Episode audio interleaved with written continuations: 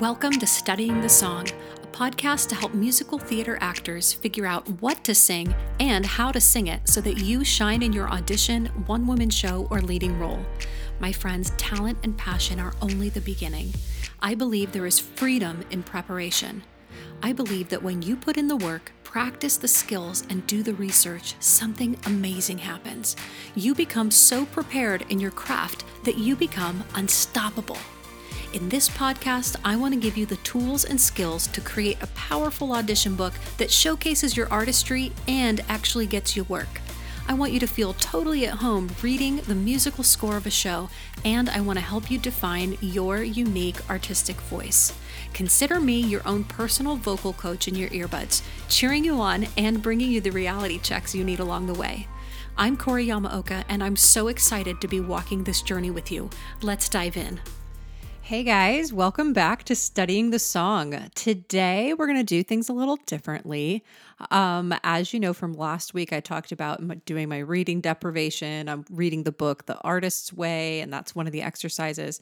So I have continued actually to stay off social media this week and one of the things I talked about in that episode was tuning into my intuition, and it was telling me to let go of the timeline and just forget everything that you've learned and just like follow your heart. So, I we're going to talk about melody today. That's what my heart was telling me, and um, I just feel like this show is called Studying the Song. And so I want to be talking more about specific songs. And so I'm going to have lots of specific examples today. And the question that I want to pose is how does melody tell a story? You know, as singers, we are storytellers. And you know, we dissect lyrics and we analyze our character, where, you know, we um, work to understand the context of the play and we create a compelling story in our song. But the melody is also its own storytelling vehicle. And that's what I want to get into today. How does melody tell a story? How can we use it to enhance our performance? Because it's it's more than just a hanger you know, for lyrics to be hung on. You know, it has its own beginning, middle, and end, and an emotional journey. And um, yeah, so here are some of the other questions that prompted my notes for today and what we're going to talk about. What is a melody? How is it constructed? Are there rules or is it a free for all at the whim of a composer's inspiration? And most importantly for us, like I said, how does that melody tell a story that we can use to enhance our own performance. So, my hope is that by talking about the building blocks of melody in detailed, you in detail, excuse me, you will feel more empowered as you look at sheet music to make decisions about interpreting that music for yourself. You'll be able to analyze the melody. You'll be able to communicate better with the music director, and you'll be able to make personal choices about how you want to interpret the melody you know, where you would play with a rhythm or alter a note or add a riff. Um, or do you stretch this moment out? Do you, you do you like, you know, condense and rush through this? Um, you know, all of this that you will have a deeper understanding of how the melody is constructed, and then you can create a performance that is more nuanced and that is like individual to you. That it, it's not that you're making decisions because you've been listening to cast recordings and they've just sort of like become part of how you hear the song. So it's gonna be some nitty gritty music school kind of discussion, which I love. I went to music school. That is how I came to theater, is actually as an accompanist for opera at my college, San Diego State. And that was really where I fell in love with playing the piano for singers and then being in voice lessons and accompanying and learning about voice and how to coach and all that kind of stuff. So, anywho, music school kind of stuff. Um, it's the nuts and bolts of melody. And there's actually quite a bit I want to talk about. So, this is going to be a three episode series, three different parts. Today, we're going to talk about melodic contour. So, what it is and how does it tell a story. Part two, which will be next week, is going to focus on melodic motifs. What are they and how do they inform our performance and storytelling? And then part three will be melodic form. What is form? How does it help us tell a story? Okay. Always coming back to the storytelling. Um, like I said, I'll use lots of examples. I'll just be singing different melodies for you today. Um, it's pretty much all going to be a cappella. I do have a keyboard here if I need it. Um, and I'll put all the songs that I reference in the show notes, which you can find at coreyyamaoka.com.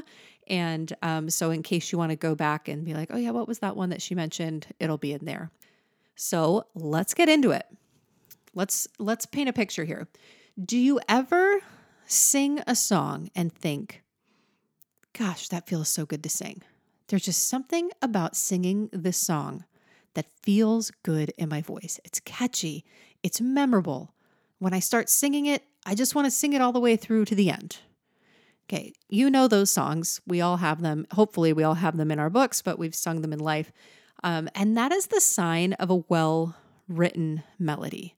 Those are the songs that become our classics that we sing over and over again in auditions and cabarets. This is why certain musicals get done a lot. One of the reasons because the the melodies are written so well. They just they just like cling to your ear and they feel good on the voice. Sometimes that's because there's like a rhythmic playfulness to it. Like um, one of my favorite shows is Guys and Dolls. Let's see. In a hideout provided by Nathan, Nathan, Nathan, Nathan, Detroit such a cool little rhythmic um, hemiola pattern for the Nathan series of lyrics. Um, sometimes a song feels great because, you know, it's just really free flowing and elegant. Memory all alone in the moonlight. Just so beautiful. Um, other times they feel, you know, I don't know, there's like an excitement or suspense in the singing of it that feels really cool. Like, um, let's see. When I meet the wizard, once I prove my worth, and then I'll meet the wizard, what I've waited for since birth, right? So it's like this repeating low note, and then it finally rises, and you get this little payoff at the end. So these songs, what makes them so good is that the words and the music are linked up perfectly. You know, the melody going up and down, you know, the tensions and the releases coincide with the lyrics ups and downs and tensions and releases. They're married together with their intent. And, you know, I posit that what really makes them good is the melody. The melody is the primary element of any song.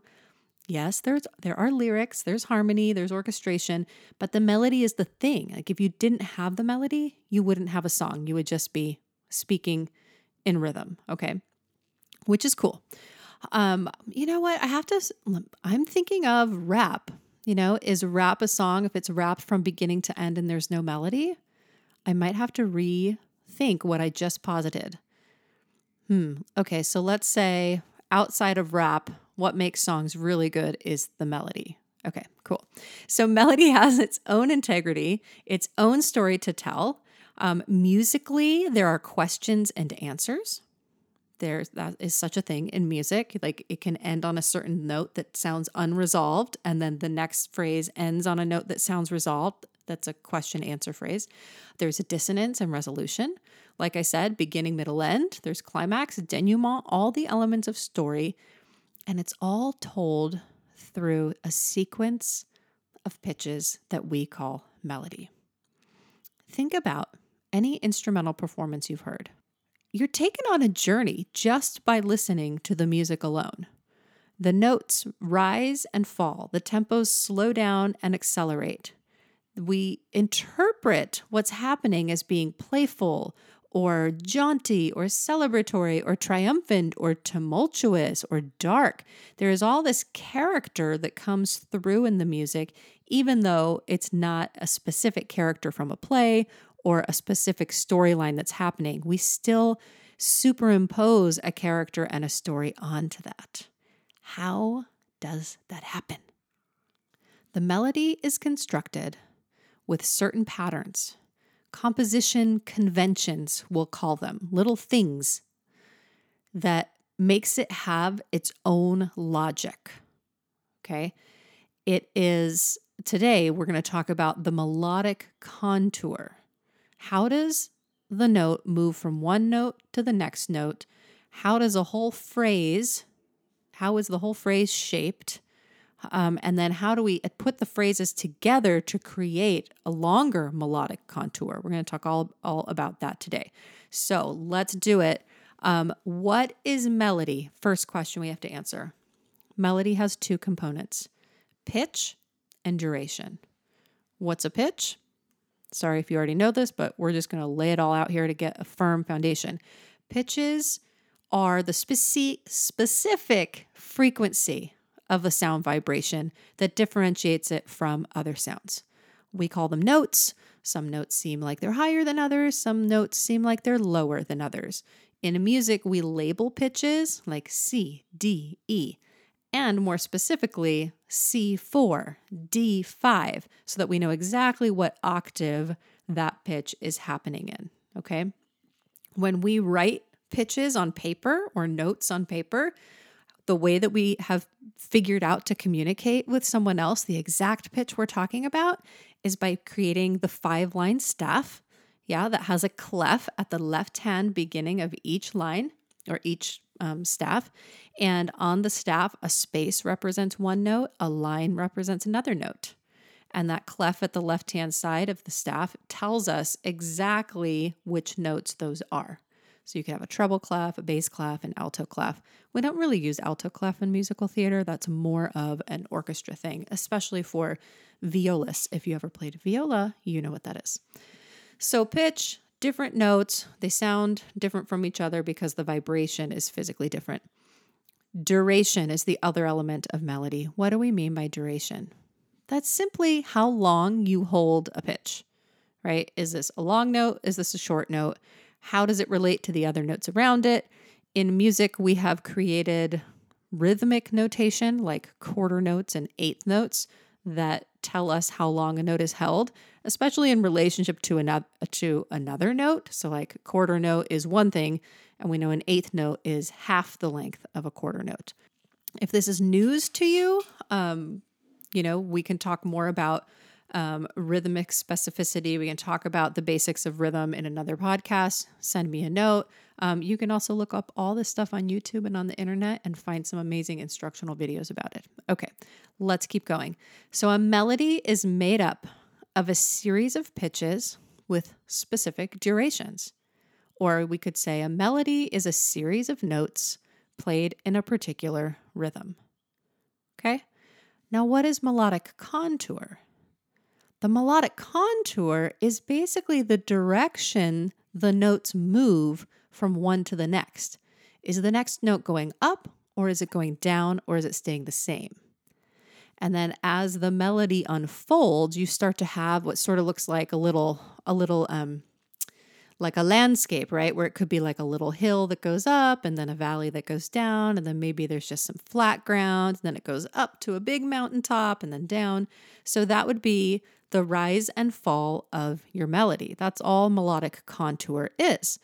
And that melodic contour is one of the ways that a story starts to emerge. It's one of the ways that we can enhance lyrics or that the composer and the lyricist work together so that lyrics fall on a on a certain um, series of pitches. You maybe a, a, a lyric about soaring or flying is up on a higher note.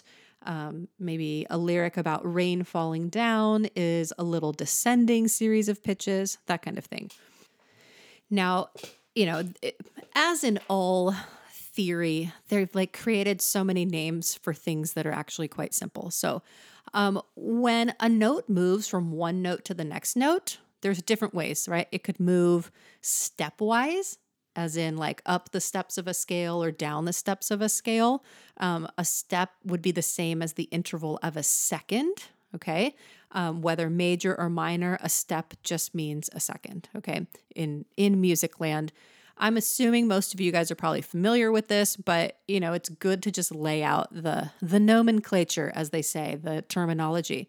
So when we move in a stepwise motion, it's called conjunct motion. And conjunct motion is the most desirable motion for melodies.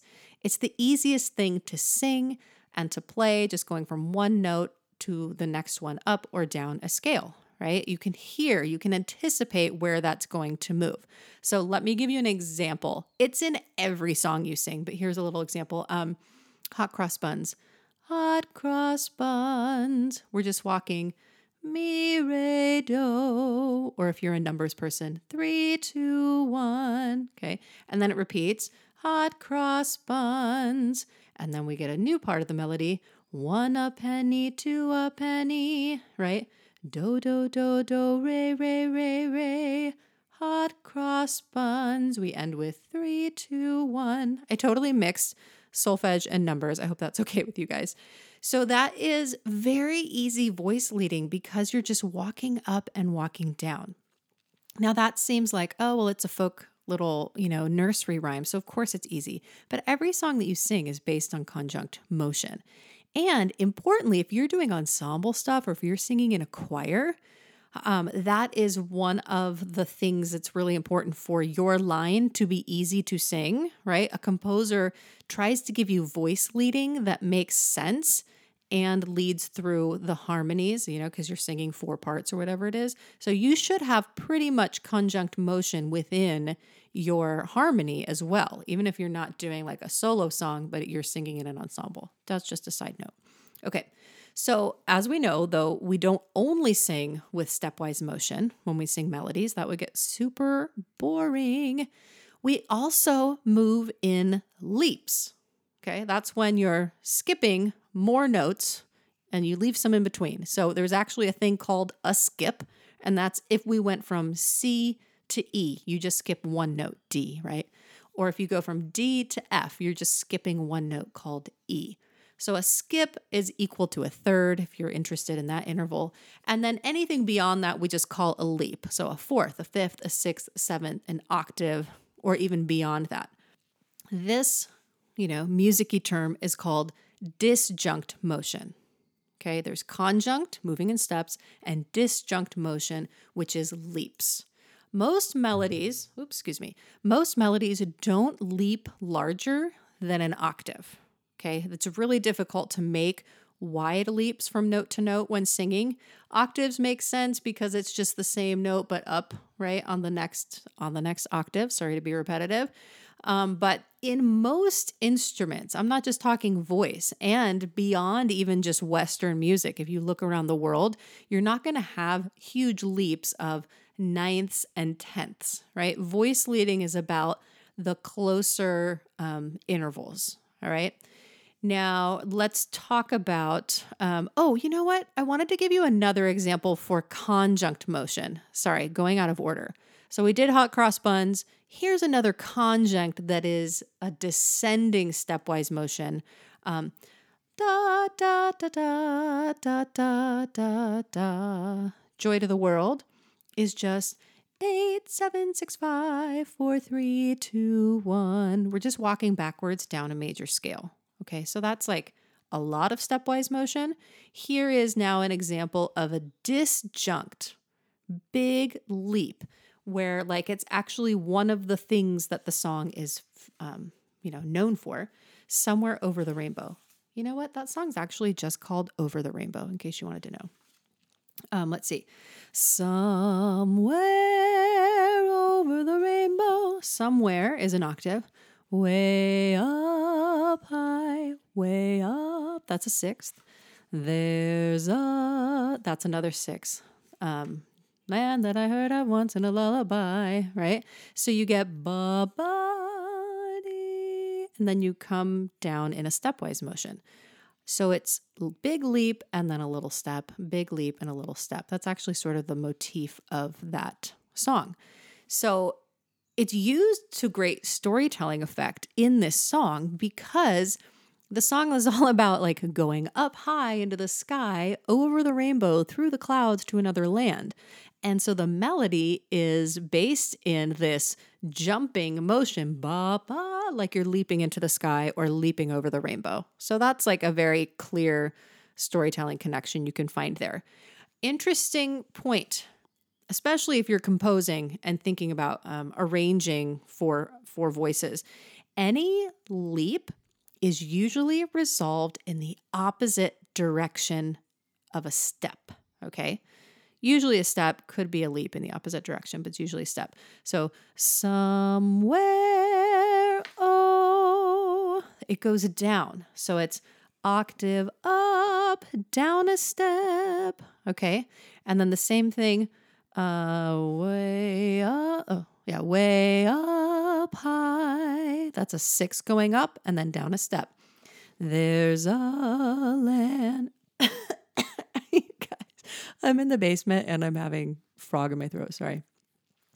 There's a land. You leap up a six and come down a second. So always resolving in the opposite direction. You are going to look at your music and start noticing that that happens all over the place. All right, here is another example of a song that has a lot of leaps. Let's see, how does this go?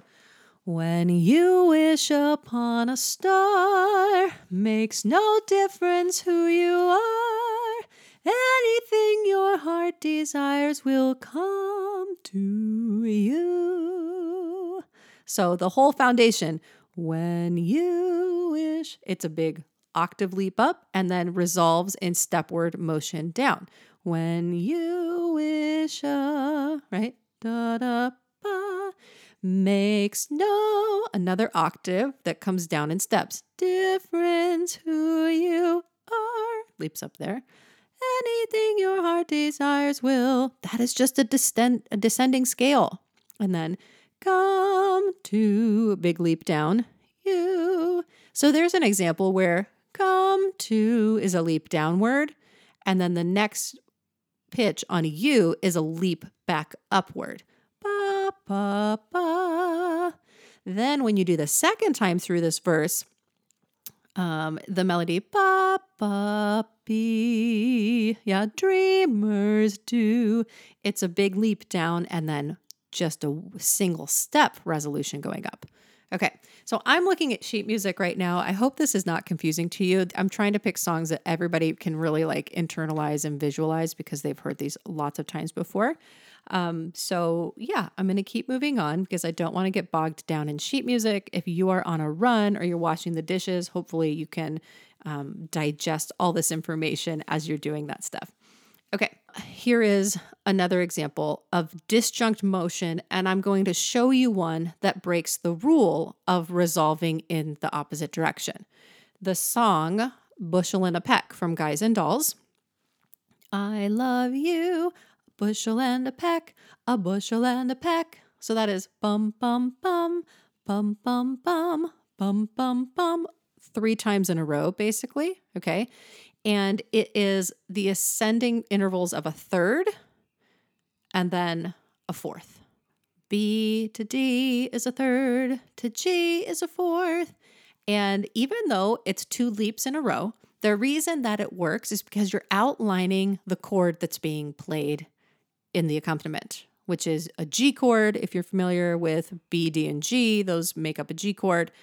Um, and it's the one chord or the home do chord, tonic chord of the key because we're in G for this song.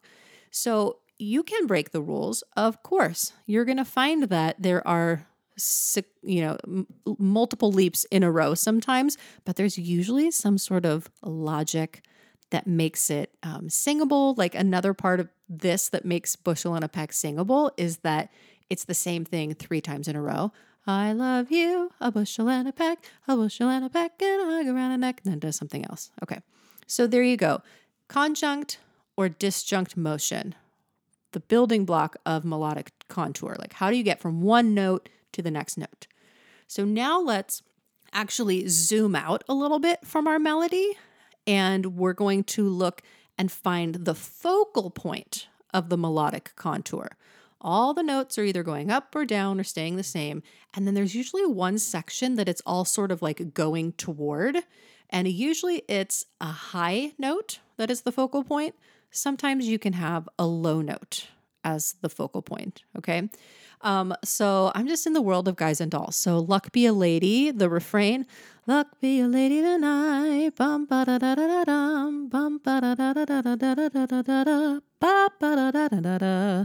That ba that is definitely the focal point. Everything else is very repetitive, and then you get this little, you know, high um, pop up to this note and then it comes back down. So it gives it a cool architecture when you look at it from beginning to end. It's sort of like little foothills up and down, up and down, up and up, up and down, and then boop, a big peak, and then back down. Here's another example from Guys and Dolls, um, the actual title song, Guys and Dolls. Let's see. Um, the A section goes, When you see a guy reach for stars in the sky, you can bet that he's doing it for some doll. That bet, you can bet that he's doing it for some doll, is the focal point of that series of phrases. Um, they do it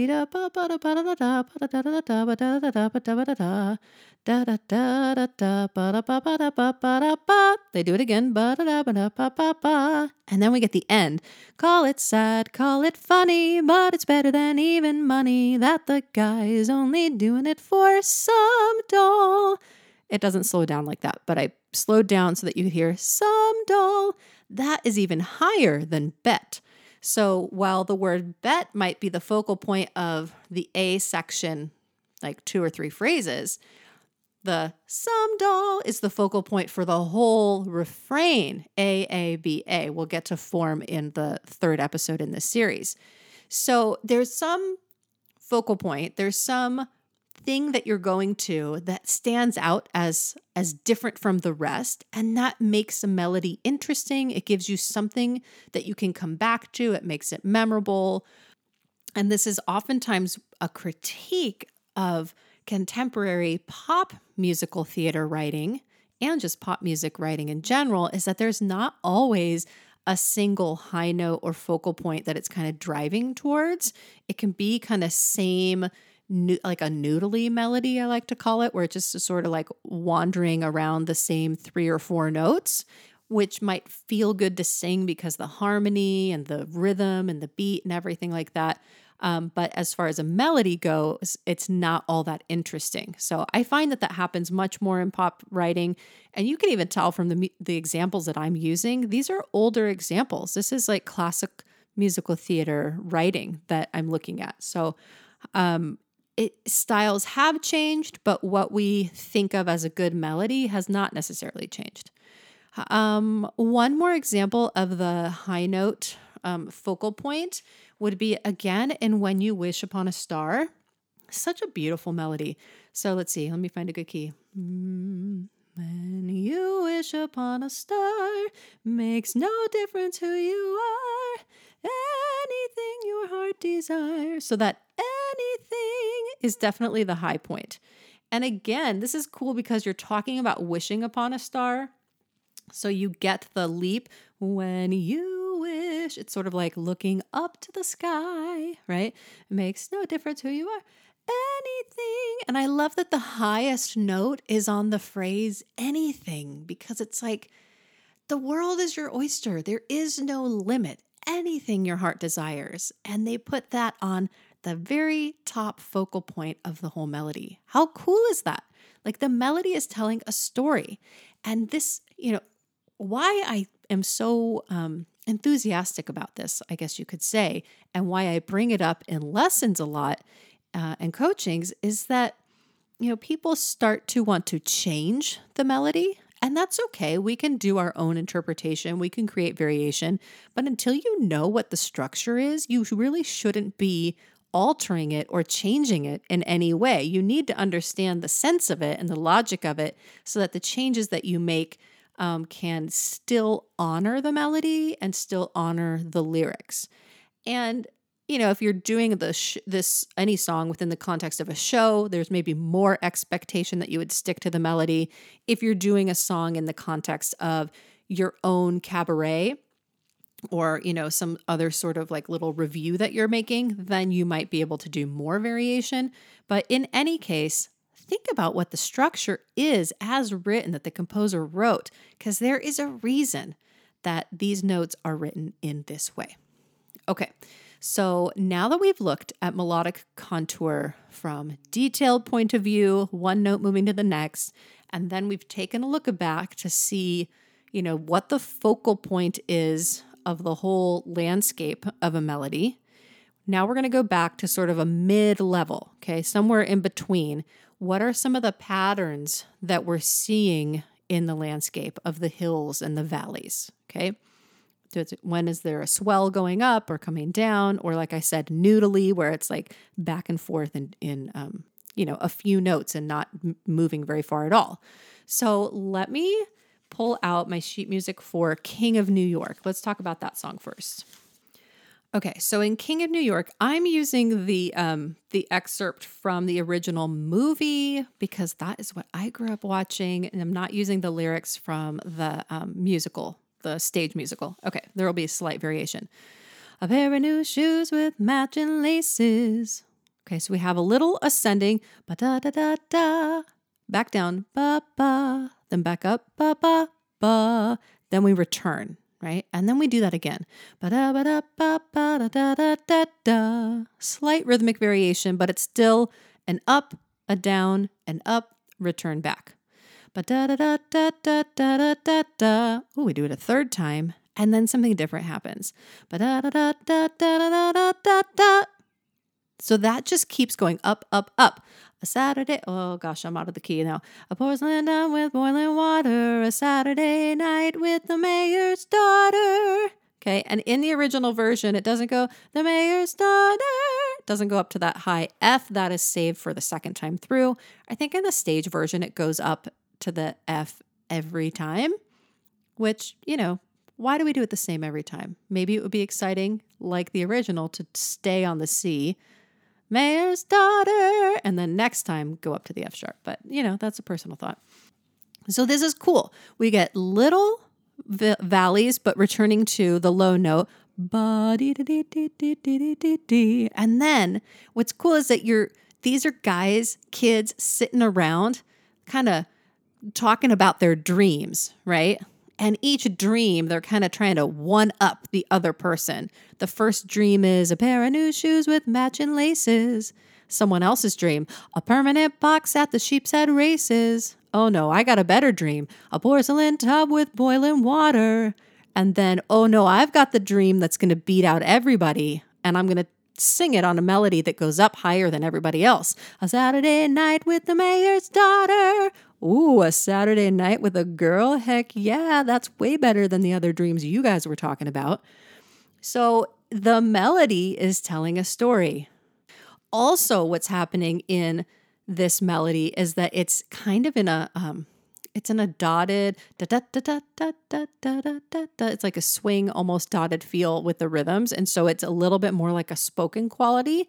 And when you then go into the chorus of "Look at oh, Corey, stay in the right key. Saturday night with the mayor's daughter. Look at me, I'm the king of New York." The melody shifts, right?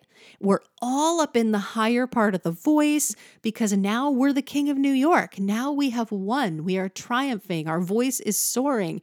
And now these rhythms allow for the voice to sing a little bit more um, in a singy way with longer vowels. Look at me, I'm the king of New York. It just feels so good and the release up into that high part feels so good in the voice. It's really excellent melodic writing and it matches the content of the lyrics, right? The next lyric is Suddenly I'm respectable, staring right at your lousy with stature. And then we get this descending motion. Yeah. Super cool. That's one example of that mid level, right? Where you're seeing some patterns emerge and seeing how those are telling a story with the lyrics. Okay, let's look at another one. Okay, now we're going to look at nowadays from Chicago. And this is the um what key? Let's see. It's good, isn't it grand? Isn't it great? Isn't it swell? Isn't it fun? Isn't it? nowadays.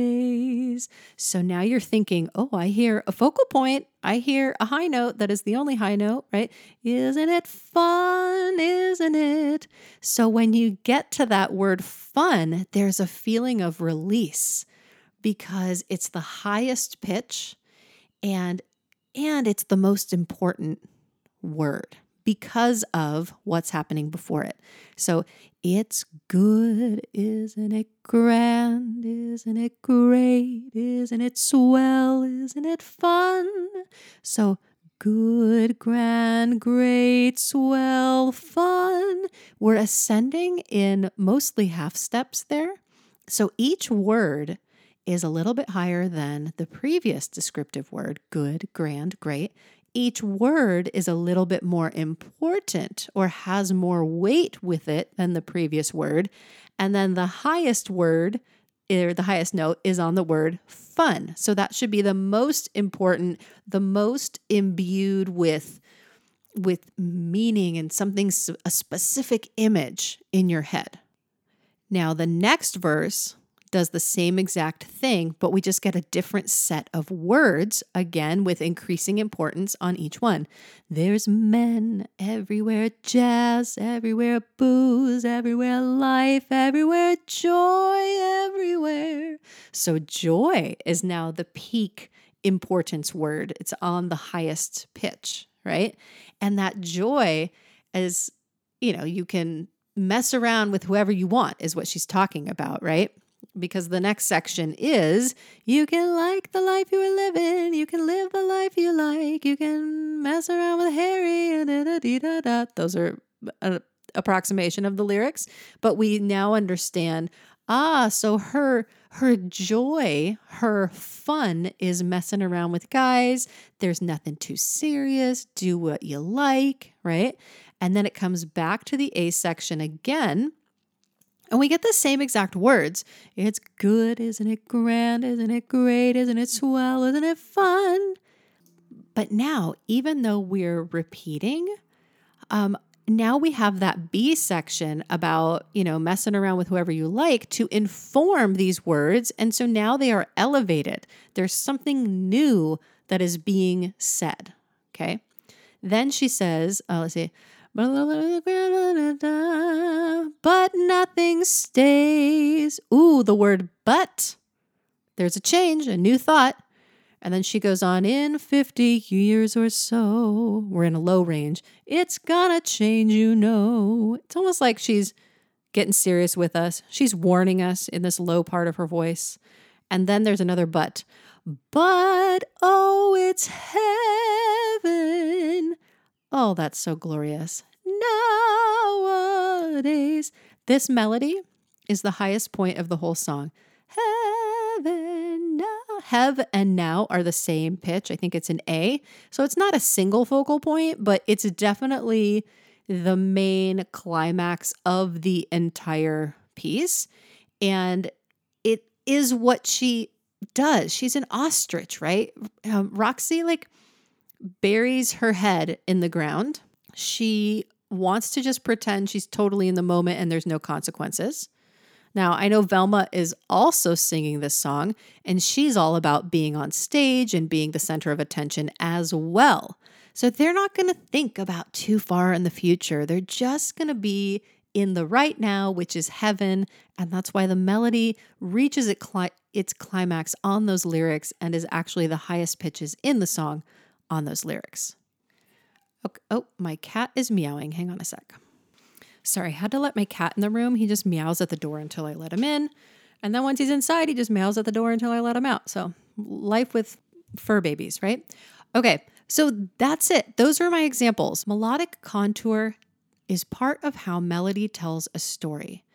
How a note moves from one note to the next note, note either conjunct or disjunct motion, and then how the contour will have a single focal point, and that high pitch or sometimes low pitch um, will some will usually show the an important lyric that is being uh, focused on as well, and then being able to follow the rises and the falls of the melody and see how that can um, help you dissect your lyrics for more meaning.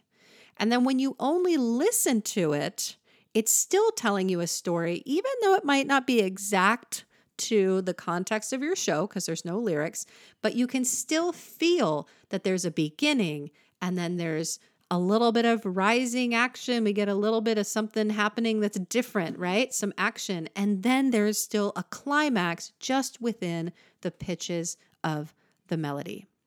So, next time we're going to talk about then more specifically about motifs. There's little sections of a melody that recur throughout a song.